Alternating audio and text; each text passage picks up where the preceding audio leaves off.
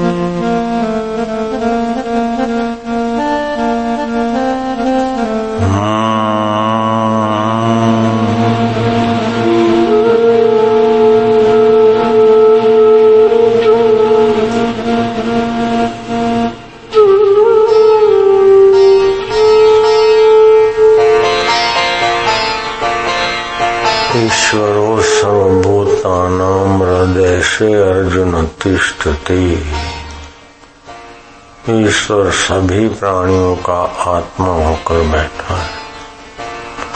ईश्वर सत्य स्वरूप है, ईश्वर चेतन रूप है, ईश्वर ज्ञान स्वरूप है, ईश्वर नित्य है, मुक्त है, और वो अपना आत्मा होकर बैठे हैं। फिर भी जीव बेचारा अनित्य असुख और दुख में फंस रहा है। क्यों फंस रहा है? इसको कौन फंसाता है? बोले, देवी, ऐसा गुणमयी मम माया दुरतया ये मेरी मुझ परमेश्वर की गुणमयी माया है। ये तरना बड़ा दुस्तर है। इसमें रजोगुण है। ये खपे खपे, ये मिले तो सुखी, ये पाऊँ तो सुखी, यहाँ जाऊँ तो सुखी, ऐसे करके भटकाता है। सतोगुण अच्छे काम करता है, लेकिन अच्छे काम करने में करता फन की याद दिला दिला कर फंसाता है। तमोगुण आलस्य, निद्रा, शराब, प्रमाद तुना टुटका। मारण, मोहन, वशीकरण आदि विद्याओं में फंसाता है। तो ये देव की माया है, तीन गुण वाली है, और कोई रजोगुण की प्रधानता में फंसता है, कोई तमोगुण की प्रधानता में फंसता है, कोई रजोगुण, तम, सतोगुण की प्रधानता में फंसता है। प्रधानता कहने का मतलब है, सतोगुण ज़्यादा है, रजो तमो कम है, लेकिन है, तमोगुण अधिक है, रजो सतो कम है तो तमो की प्रधानता हुई तो इन गुणों की प्रधानता में जीव बेचारा फंस जाता है। अपने को पापी मानता है, अपने को धर्मात्मा मानता है, अपने को क्षत्रिय मानता है, वैश्य मानता है, ब्राह्मण मानता है किसी जाति का मानता है। अपने वास्तविक में क्या है, उसको बेचारा जानता ही नहीं है। इसको कैसे क्या करे, दुख से कैसे छूटे कैसे जाने? झूठे संसार का, झूठी जाति और झूठा नाम का चिंतन करते करते वो सच्चा लग रहा है। अब सच्चे नाम का सुमरण और सत्य स्वरूप का चिंतन करे, सत्य स्वरूप में शांत हो जाए तो झूठे का प्रभाव हट जाए। शरीर का जो नाम है झूठा है। शरीर का जो पद है झूठा है। शरीर में मन रहता है कि मन में शरीर रहता है। बोलो। शरीर के अंदर मन है कि मन के अंदर शरीर है? कईयों को पता ही नहीं। अच्छे अच्छे लोग चकरा जाते हैं, बोले, शरीर में मन है। शरीर तो जड़ है बेटा, शरीर को पता ही नहीं कि मेरे में मन है। तो शरीर में मन कैसे मान लिया? शरीर में मन है। शरीर जड़ है और मन चेतनता से जुड़ा है। तो बोले, मन में शरीर है। मन में ही आता है कि ये मेरा हाथ है, ये मेरा पैर है मेरा फलाना है, मेरा सिर है। मन में ही आता है तो मन में शरीर है। कोई बोलते शरीर में मन है तो कोई बोलते मन में शरीर है। सत्य क्या है बापू जी बताओ। जो आदि भौतिक नज़र से देखेंगे, सोचेंगे तो शरीर में मन है। जिनकी आदि भौतिक नज़र से मापतोल है, वो बोलेंगे शरीर के अंदर मन है। लेकिन जिनका आध्यात्मिक नज़रिया है, वे बोलेंगे मन में ही शरीर की भावना है। लेकिन उत्तम साधक बोलेगा, उसके बाद क्या है? मन तो बदलता है, शरीर बदलता है। उसको देखने वाला कौन है, निर्णय करने वाला कौन है? बोले, ये दोनों का निर्णय बुद्धि में है। तो बुद्धि आत्मा परमात्मा के नजीक हुई। मेरी बुद्धि ठीक है, बेठीक है, वो कौन जानता है? बोले, जीवात्मा जानता है। तो जीवात्मा शरीर से मन नजीक हुआ, मन से बुद्धि नजीक हुई। बुद्धि से जीवात्मा परमेश्वर के नजीक है। वो जीवात्मा जागृत में इंद्रियों के द्वारा संसार का देखता है। स्वप्ने में हिता नाम की नाड़ी से स्वप्न की दुनिया देखता है। गहरी नींद में तमस का पर्दा ओढ़कर सो जाता है परमात्मा की गोद में। चैतन्य में जीवात्मा विश्रांति करता है। सुबह ताज़ा होकर उठता है। स्वप्न आया, चला गया, जागृत आया, चला गया, गहरी नींद आई, चली गई, उसको जानने वाला कौन है? जी घबरा रहा है, जीव प्रसन्न है, उसको जानने वाला कौन है? बोले, वो आत्मा परमात्मा है। ओम शांति, ओम आनंद। इस प्रकार का परमेश्वर चिंतन करता जाए, उसमें शांत होता जाए। नित्य वस्तु परमात्मा है, अनित्य शरीर है, अनित्य मन के संकल्प विकल्प है, अनित्य बुद्धि के निर्णय है, अनित्य में और मेरे की मान्यता है।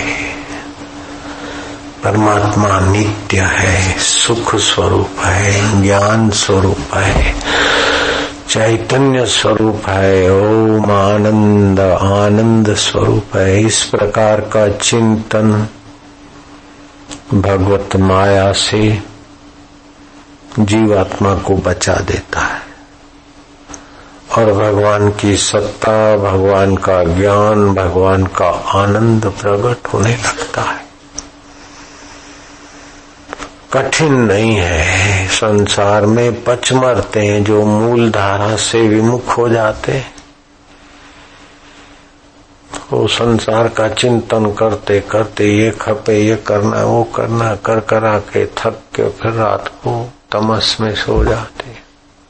फिर सुबह उठते हो, इस संसार की चक्की चला चला के थक जाते।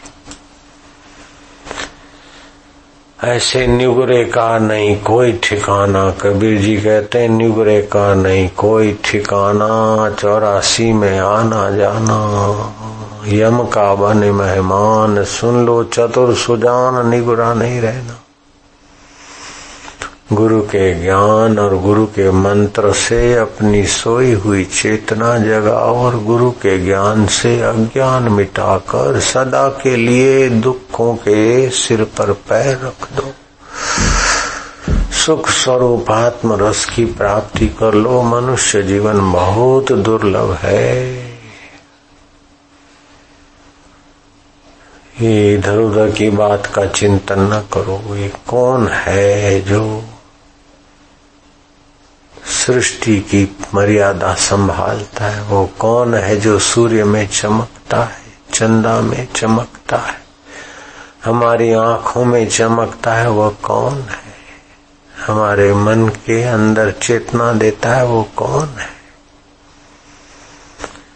फूलों में सुगंध किसकी सत्ता से आती है? पक्षियों में किलहोल किसकी सत्कर्म करते तो खुशी, आनंद और सत प्रेरणा कहाँ से आती है? दुष्कर्म करते हैं तो नालत कहाँ से आती है?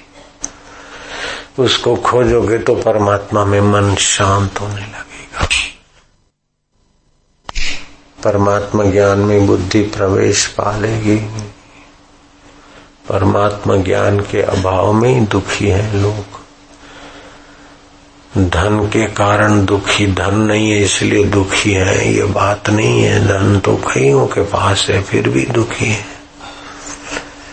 सत्ता नहीं है, इसीलिए दुखी है तो सत्ता कईयों के पास है, सत्ता वाले भी दुखी है। पत्नी नहीं है, इसलिए दुखी है। तो पत्नी वहाँ कईयों के पास, करोड़ों लोगों के पास है, वो भी दुखी है। पति नहीं है, इसलिए दुखी है तो पति वाले यहाँ करोड़ों है, वो भी दुखी है। बेटा नहीं है, इसलिए दुख है, बेटे वाले करोड़ों हैं, वो दुखी है। हकीकत में अपने आत्मा, परमात्मा का ठीक से ज्ञान नहीं। आत्मा, परमात्मा में ठीक से प्रीति नहीं, इसलिए बुद्धि में परमात्मा का योग नहीं आता। भगवान में प्रीति कैसे हो? लोग बोलते हैं, भगवान, दया करना, बेटा दे देना। शादी के अब छह साल हो गए। फिर बोलते बेटा, जरा सुंदर देना, बढ़िया देना। एक दो साल में हो जाए, ऐसा करना। आज्ञाकारी हो, ऐसा बेटा देना। मानो भगवान कुछ जानते ही नहीं है सारी अक्ल भगवान को देते हैं, स्वार्थी मूर्ख लोग।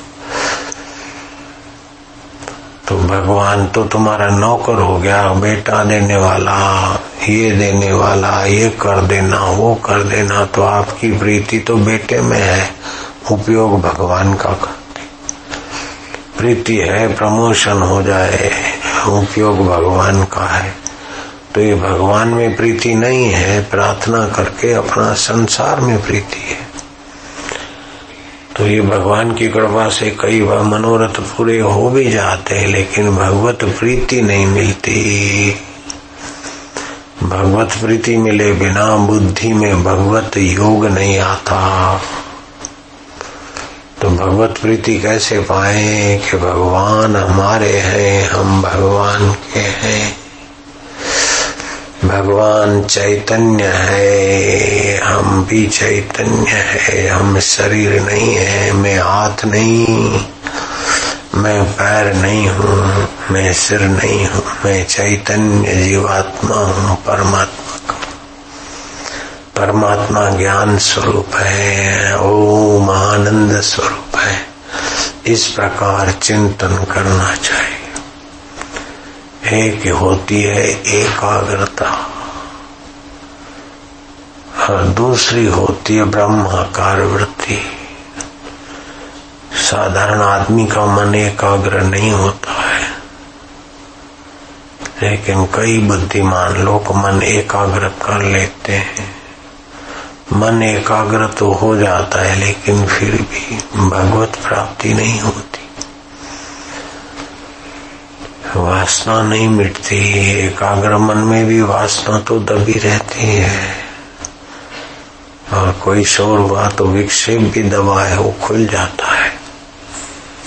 तो एकाग्रता के साथ साथ भगवत चिंतन, भगवत ध्यान, भगवत ज्ञान का आधार विक्षेप को मिटाता है, वासना को मिटाता है और भगवत रस जगाता है। भगवत रस वाला जीवन आदमी के जीवन में सत्यता होगी, प्रेम होगा, चेतनता होगी, उसकी बुद्धि में चापल्य होगा, सज्जनता होगी, आनंदता होगा। तो सच्चिद आनंद भगवान है तो सच्चिद आनंद का चिंतन करने से उसके मन बुद्धि में, जीवन में सच्चिदानंद का विकास होता है।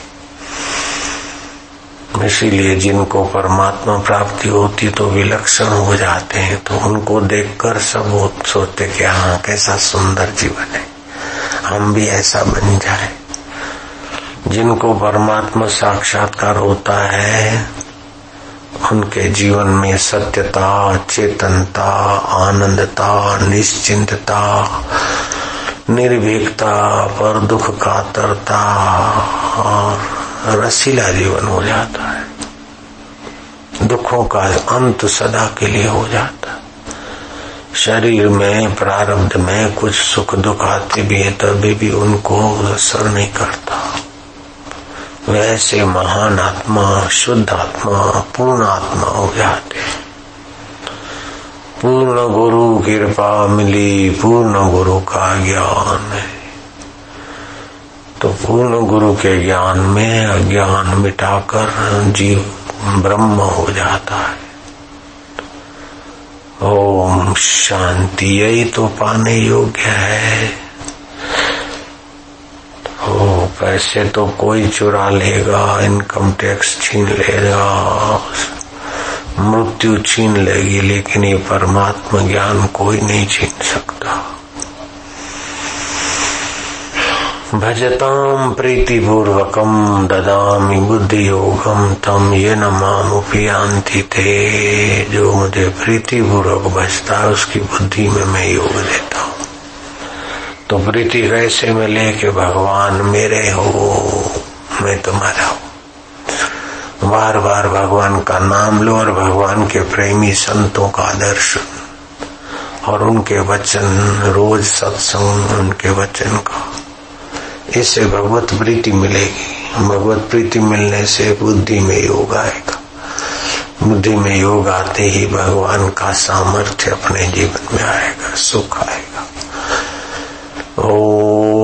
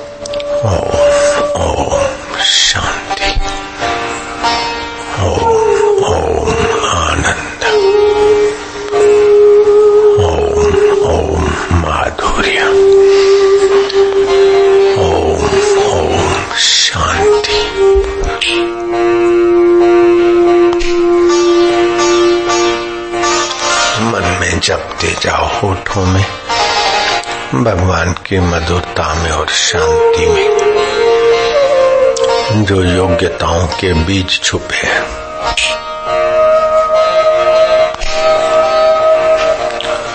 दुनिया के सभी प्रमाण पत्र आत्मिक योग्यता के आगे बोने पड़ जाते हैं। भगवत ध्यान से आत्मिक योग्यताओं का, भगवती रस का, भगवती प्रसाद का विकास होता है। प्रसादे सर्व दुखाना, प्रसाद से सारे दुखों का अंत करने का। कुंजी पा लेता है साधक।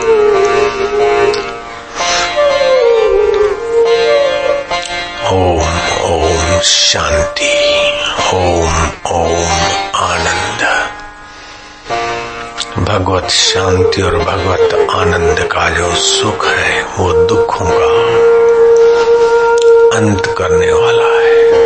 दुख संयोगात, वियोगात, योग संगीत। दुख के संयोग का ही वियोग हो जाए। बुद्धि में प्रकाश बढ़ने लगता शरीर की बीमारी, मेरी बीमारी नहीं, ये ज्ञान आ जाता है दृढ़ता से। मन के नकारात्मक विचार और दुखाकार वृत्ति से साधक जुड़ना बंद कर देता है, अपने ज्ञान प्रकाश में जीता है। ओम ओम, संसार स्वप्न। ओम ओम, चैतन्य अमरात्मा अपना। ओम ओम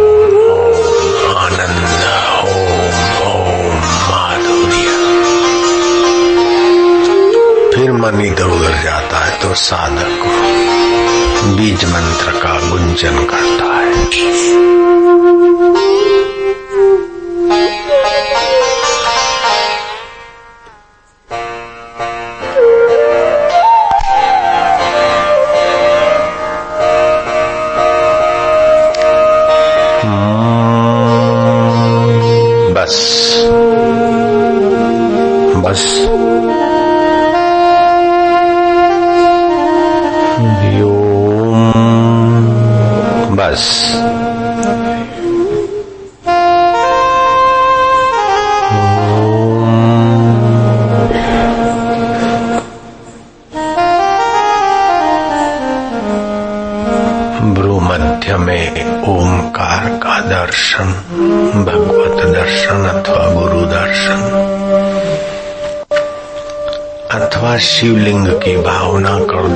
शालिग्राम भगवान की इससे मनोराज मिट जाता है।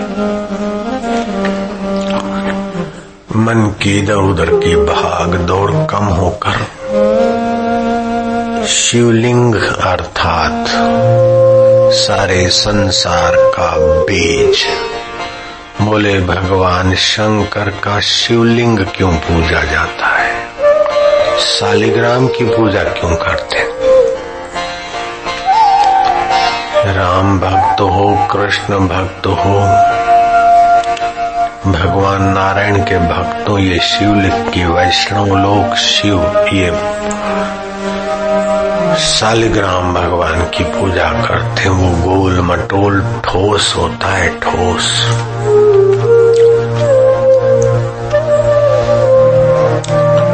शैव शिवलिंग की पूजा करते शिवलिंग भी ठोस होता है। शिवलिंग का ध्यान अथवा शालिग्राम का ध्यान भोजन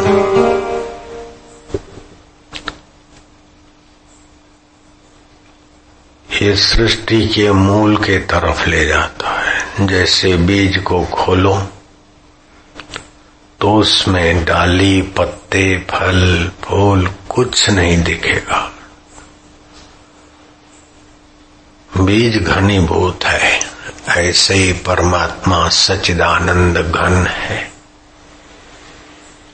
उस सचिदानंद घन में मूल में मन शांत करने के लिए शिवलिंग का ध्यान, शिव पूजन, शालिग्राम का ध्यान पूजन और मनुष्य कल्पनाओं से पार होता है तो उसमें अद्भुत सत्य संकल्प सामर्थ्य आ जाता है।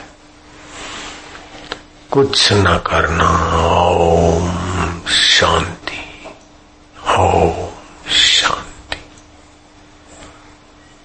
फिर मन इधर उधर जाए तो यहाँ ओमकार को अथवा शिवलिंग को या इष्ट देव को, गुरुदेव को यहीं देखे। अथवा स्वस्तिक को देखे फिर मन भाग जाएगा फिर यहीं देखे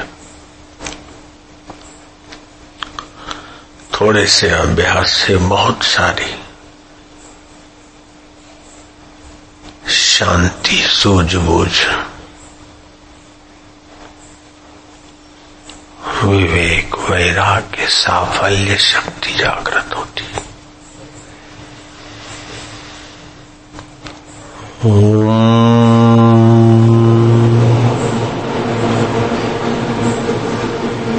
बस नहीं करोगे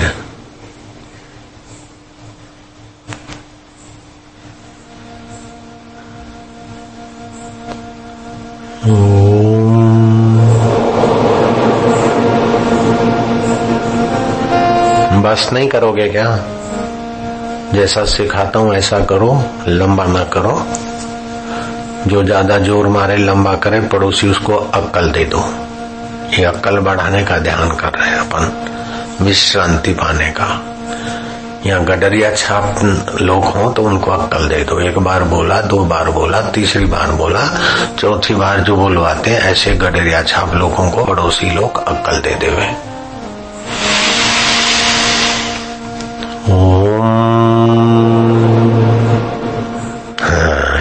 ओम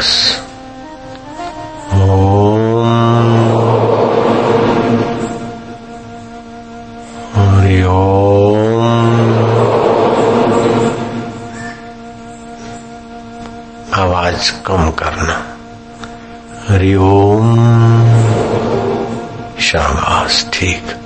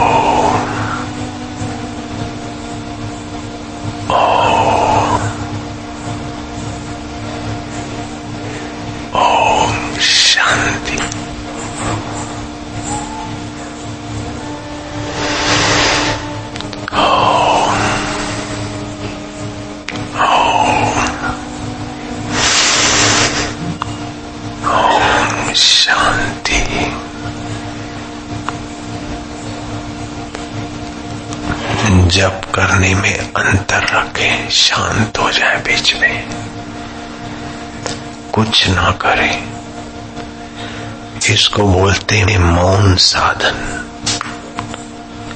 मौन साधन से दिव्य सामर्थ्य, भगवत कृपा, भगवत शांति आदि। चुप साधन भी इसको बोलते हैं। ओम।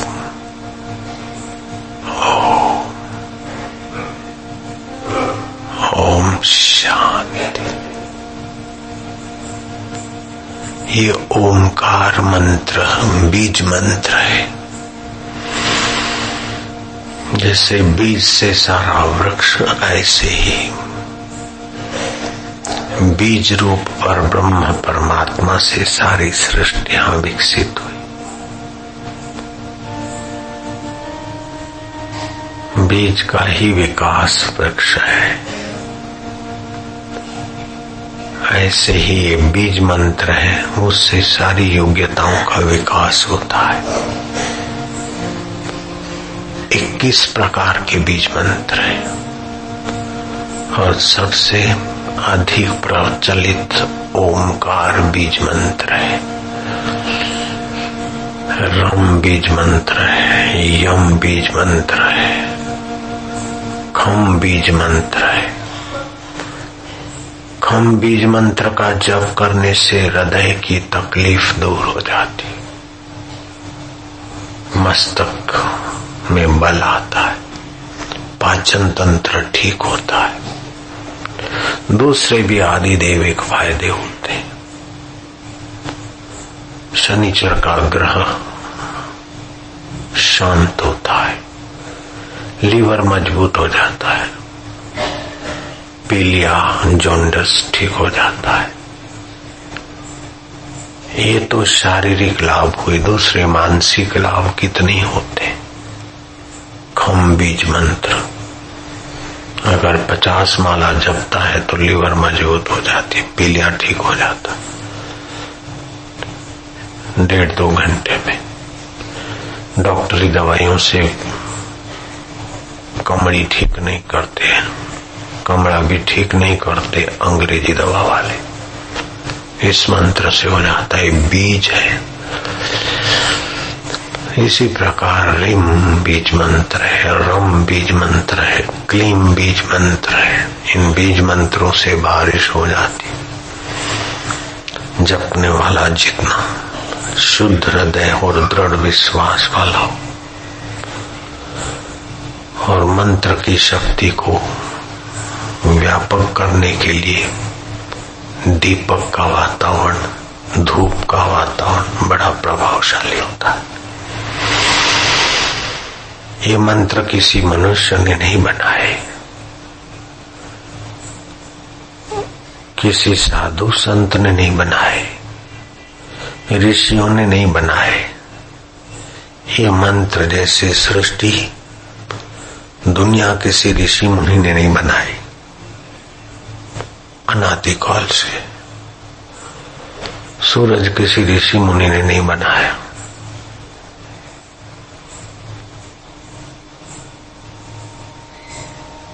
तो ये ओमकार मंत्र किसने बनाया? जो नहीं होता है, उसको बनाया जाता है। और जो होता है, लेकिन पता नहीं, उसको खोजा जाता है। भगवान आदि नारायण ने, विष्णु भगवान ने गहरी गहरी गहरी शांति और समाधि में ओमकार मंत्र की महिमा का ओमकार मंत्र के ऋषि भगवान नारायण है, उनकी खोज है। गायत्री मंत्र विश्वामित्र की खोज है। ऐसे ही ओम नमः शिवाय मंत्र और आज मंत्र और ऋषियों ने भी कई मंत्र खोजे हैं, इसलिए कहा जाता है, ऋषि तू मंत्र दृष्टार न करता ऋषि मंत्र के दृष्टा है। मंत्र उन्होंने देखा, उनकी महिमा मंत्र। तो मंत्र जपने में जिस मंत्र को जिस ऋषि ने खोजा है, उसका नाम आता है। जैसे ओमकार मंत्र, उसकी छंद है गायत्री छंद। परमात्मा ऋषि, भगवान नारायण इसके ऋषि है, खोजने वाले। तो इस मंत्र का देवता कौन है? बोले, अंतर्यामी, सबके आत्मा बनकर बैठे वो इसके देवता है, ओमकार के। गायत्री मंत्र, गायत्री छंद, विश्वामित्र ऋषि ही सूर्य नारायण देवता। किस लिए जपते अमुक कार्य के लिए जपते अथवा भगवत प्रीति अर्थे जपे विनियोगा। ऐसे ही रीम बीज मंत्र है। कार्य साफल्य में लगता है फट बीज मंत्र है। सिद्धि साफल्य में लगता है बीज मंत्र। और सबसे बड़ी परमात्मा सिद्धि है तो ओमकार मंत्र की 120 मालाएँ करें। और परमात्मा प्राप्ति का ही संकल्प करें। नीच कर्मों का त्याग कर दे, ब्रह्मचर्य का पालन करें। गजब होता है। एक साल के अंदर अगर ईमानदारी से ईश्वर प्राप्ति की प्यास है तो एक साल में ईश्वर प्राप्ति हो जाएगी। ईश्वर प्रीति के लिए अभी जपो। मैं बोलता हूँ बोलना। ओमकार मंत्र। मंत्र। गायत्री छंद। गायत्री छंद। प्यार से बोलो, ज़ोर मार कर शक्ति खर्च न करो ज़्यादा। जो तेज़ी से बोलते हैं, शक्ति का ह्रास होता है। जो ज़्यादा बोलते हैं, उनकी अकल कम रहती है। कम बोलो, धीरे बोलो, प्रीतिपूर्वक बोलो। ओंकार मंत्र गायत्री छंद परमात्मा ऋषि। अंतर्यामी देवता। अंतर्यामी देवता अंतर्यामी प्रीति अर्थे। अंतर्यामी प्रीत्यर्थे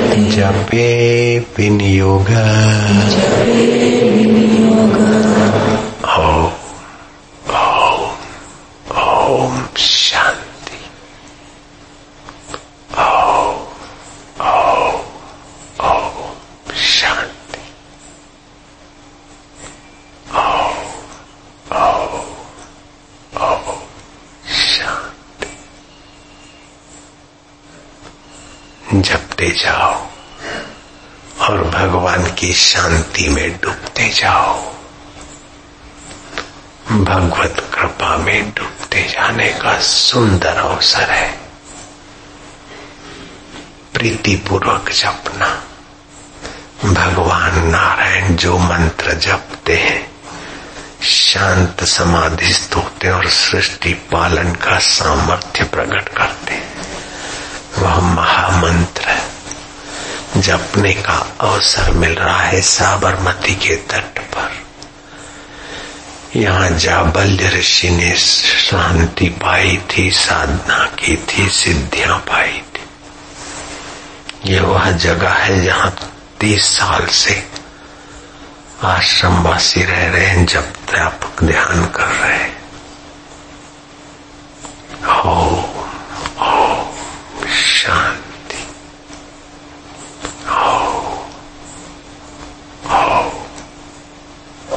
ओम शांति ओम ओम ओम आनंद ओम ओम ओम आनंद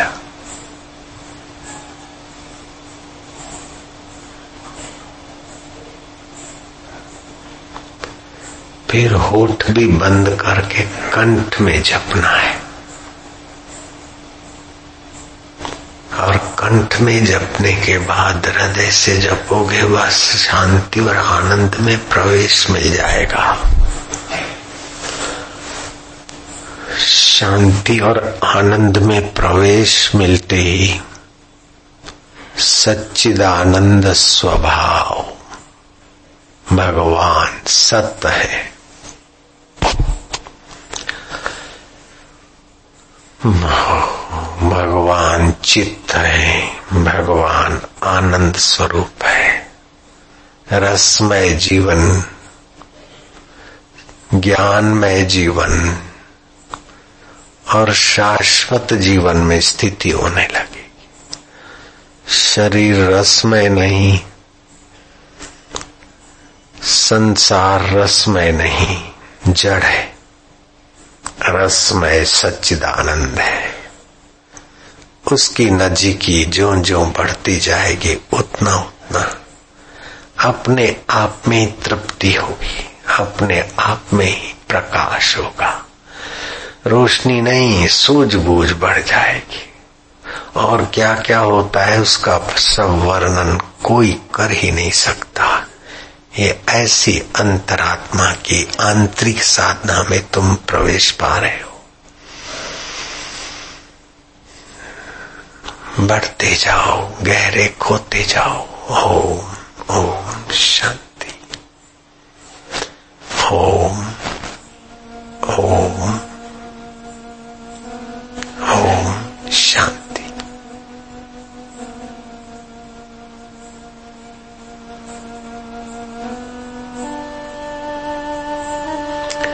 होठों में बोलने के बाद हृदय से ही भावना से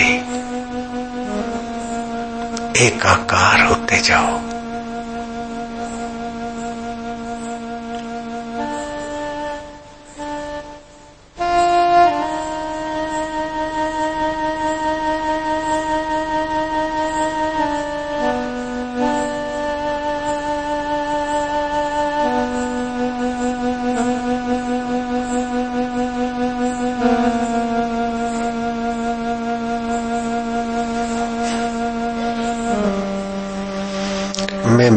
बीच में हरिओम करवाऊँगा ताकि किसी का मन इधर उधर भागा होगा तो फिर आ जाएगा साधना। में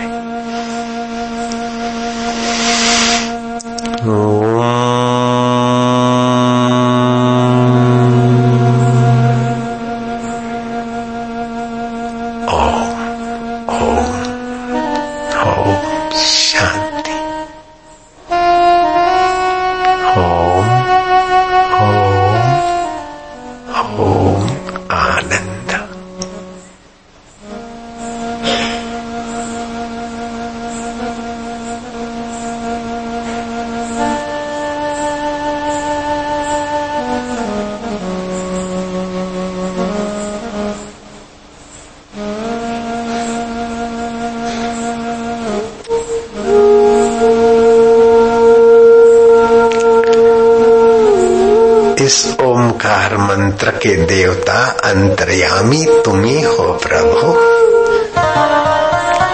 तुम आनंद स्वरूप हो मेरे कर्मों के नियामक हो। प्रेरणा दाता हो फल दाता हो। और मेरे परम हितेशी हो मेरे प्रभु। ओम।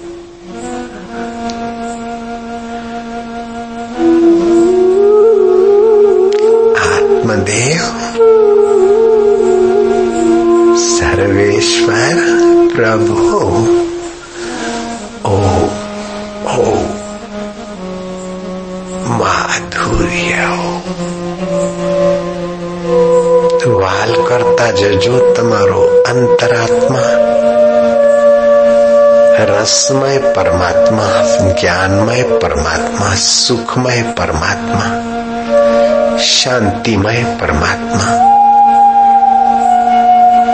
પ્રસન્ન થઈ રહ્યો છે મારો વાલુડો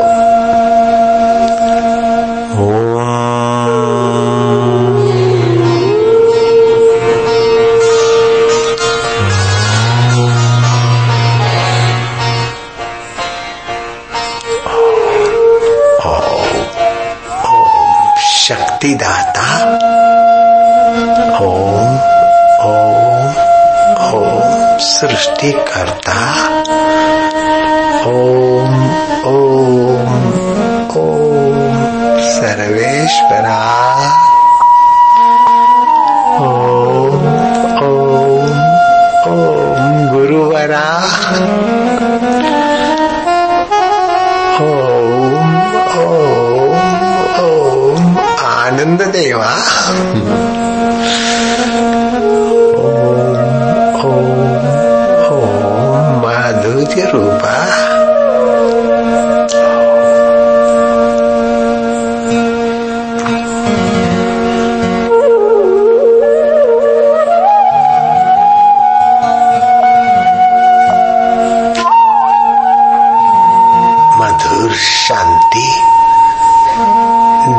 डूबते जाना है, कुछ न करना। चुप साधन। अपने मैं को डूब जाने दो, परमात्मा की शरण में समर्पित।